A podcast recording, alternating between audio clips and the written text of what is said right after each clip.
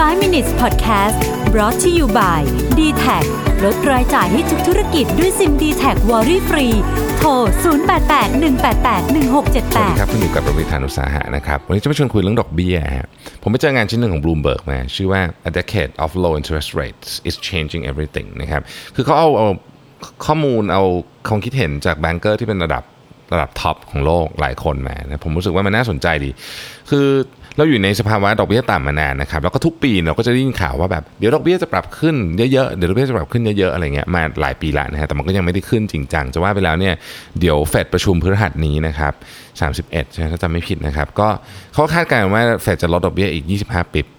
ยี่เอ่อปิบคือเอ่อ0.25%นะฮะอิ่ม คือเราเราได้ยินเรื่องของดอกเบี้ยจะขึ้นเนี่ยมันมานานจากจากหลายคนยกตัวอย่างเช่น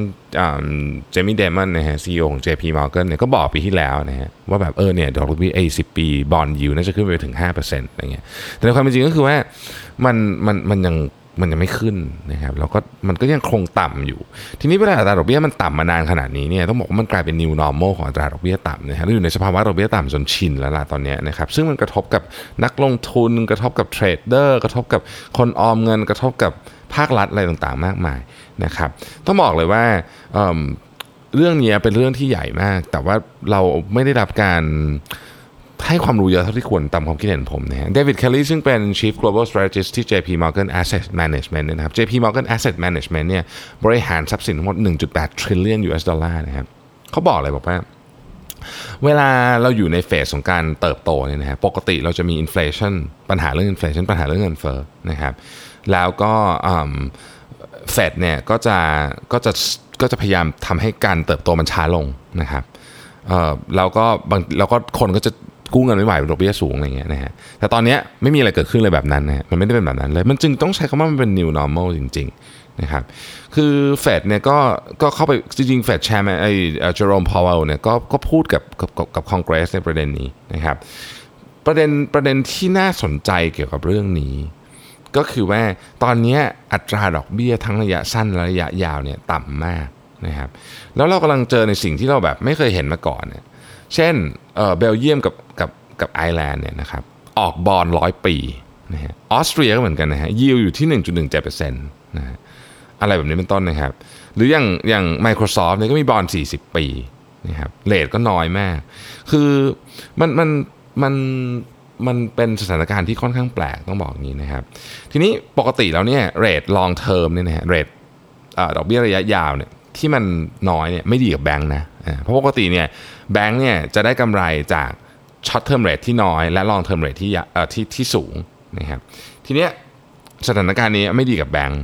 แต่ก็ก็แบงก์ก็ยังโอเค ก็ยังก็ยังอยู่ได้ก็ยังกำไรนะครับแบงก์ใหญ่ๆก็ยังกำไรเกือบทุกอันนอกจากนอกจากคนที่มีปัญหาเฉพาะเฉพาะเฉพาะบุคคลไม่ถึงเฉพาะธนาคารนั้นๆนะฮะแต่สิ่งที่น่าสนใจก็คือว่าเราเห็นอัตราดอกเบี้ยเนี่ยต่ำมากๆ อัตราดอกเบี้ยเซฟิงอะที่อเมริกาเนี่ย0.1%เซ็นต์เมืองไทยก็ไม่ได้ต่างกันเยอะ มันทำให้คนที่เคยมีความเชื่อว่าการเก็บออมนะครับจะทำให้เขามีความมั่งคั่งได้เนี่ย อันนี้เป็นความเชื่อที่ไม่จริงอีกแล้ว สมัยยุคคุณพ่อคุณแม่ผมสัก 20 ปีที่แล้วเนี่ยดอกเบี้ยสิบสิบเปอร์เซ็นต์อะไรอย่างเงี้ยสิบห้าเปอร์เซ็นต์อันนั้นน่ะแน่นอนคุณมีเงินล้านหนึ่งคุณได้เงินแสนสองแสนกว่าบาททุกทุกปีอย่างเงี้ยมันโอเค แต่ตอนนี้คุณได้แบบน้อยมากนะครับ มันจึงเปลี่ยนวิธีคิดเรื่องของการออมไปด้วย ซึ่งพอมันเปลี่ยนวิธีคิดเรื่องของการออมไปด้วยเนี่ย มันก็เลยเปลี่ยนวิธีคิดของเรื่องความเข้าใจทางเศรษฐกิจทั้งหมดไปด้วยนะครับ เราต้องเข้าใจแบบนี้ก่อนว่าดอกเบี้ยเนี่ยจริง ๆ แล้วเนี่ยเป็นตัวกำหนดที่สำคัญที่สุดอันหนึ่งของราคาสินทรัพย์ที่เหลือทั้งหมด เช่นหุ้นอย่างเงี้ยนะหุ้นเนี่ยจะจะจะขึ้นจะลงเนี่ยดอกเบี้ยเกี่ยวนะครับ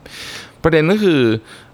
เครื่องไม้เครื่องมือของธนาคารกลางต่างๆเนี่ยเริ่มมีน้อยลงเลยปกติจะมีเครื่องมืออันหนึ่งที่ที่ที่เป็นเครื่องมือสำคัญก็คือดอกเบี้ยนะครับมีปัญหาปุ๊บก็อ่าลดดอกเบี้ยนะครับกระตุ้นเศรษฐกิจลดดอกเบี้ยอะไรเงี้ยแต่ตอนนี้มันไม่มีดอกเบี้ยให้ลดแล้วไงจะกระตุ้นเศรษฐกิจด้วยด้วยด้วยการลดดอกเบี้ยก็คงจะทำไม่ได้แล้วนะครับมุมมองแบบดั้งเดิมต่อต่อ monetary policy นโยบายทางการเงินเนี่ยมันจึงเปลี่ยนไปหมดแล้ว นะฮะ Chief Investment Officer ที่ UBS Global Wealth Management เนี่ยบอกว่าตอนนี้เนี่ยเรากำลังเข้าสู่ยุคของนโยบายของทฤษฎีทางการเงินแบบใหม่นะครับ ซึ่งตอนนี้มันมันมันเปลี่ยนหลายๆอย่างมาก เช่นที่ Wall Street เนี่ยนะฮะ คนที่เคยเป็น hedge fund manager เนี่ยตอนนี้คือคือเคยเป็นแบบอะไรที่แบบดูดีดูแบบ เป็นเป็นตำแหน่งที่แบบโอ้โหเท่ใหญ่โตมากปัจจุบันนี้ hedge manager เหนื่อยมากเพราะว่าต้องต้องต้องหาลูกค้าเพราะลูกค้าเนี่ยจะกระโดดไปอยู่ในสินทรัพย์อื่น ๆ ที่มันที่มันไม่ใช่สินทรัพย์ที่เขา manage อยู่นะครับ private equity firm เนี่ยจะดีขึ้นนะฮะเราจะเห็นการเปลี่ยนแปลงของอะไรพวกนี้ สิ่งสิ่งพวกนี้เนี่ยคือ new normal จริงๆนะครับอย่าลืมนะครับว่าอัตราดอกเบี้ยเนี่ยเป็นของที่มันที่มัน เป็นพื้นฐานที่สุดเลยของของระบบทางการเงินที่เราใช้อยู่ทุกวันนี้ แต่ว่าเราอาจจะไม่ได้ให้ความสำคัญกับมันเท่าที่ควร ผมอยากให้หลายท่านเนี่ยลองลองศึกษาเรื่องอัตราดอกเบี้ยแนวโน้มอัตราดอกเบี้ยดู แล้วเราจะเริ่มเห็นความเชื่อมโยงของมันเนี่ยกับสินทรัพย์ประเภทอื่น เราจะได้ตัดสินใจถูกว่าเราจะโยก portfolio ของเราเนี่ย ไปในสินทรัพย์ประเภทไหนดี ผมผมไม่ได้เป็นผู้เชี่ยวชาญด้านการเงิน เพราะฉะนั้นผมไม่รู้ไม่รู้ว่าแต่ละคนมีความต้องต้องการด้านการเงินแบบนี้ควรจะลงทุนแบบนี้แต่ส่วนตัวเนี่ย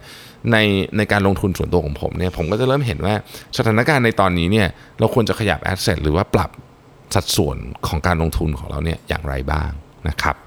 ขอบคุณที่ติดตาม 5 minutes นะครับ สวัสดีครับ 5 minutes podcast presented by d t a c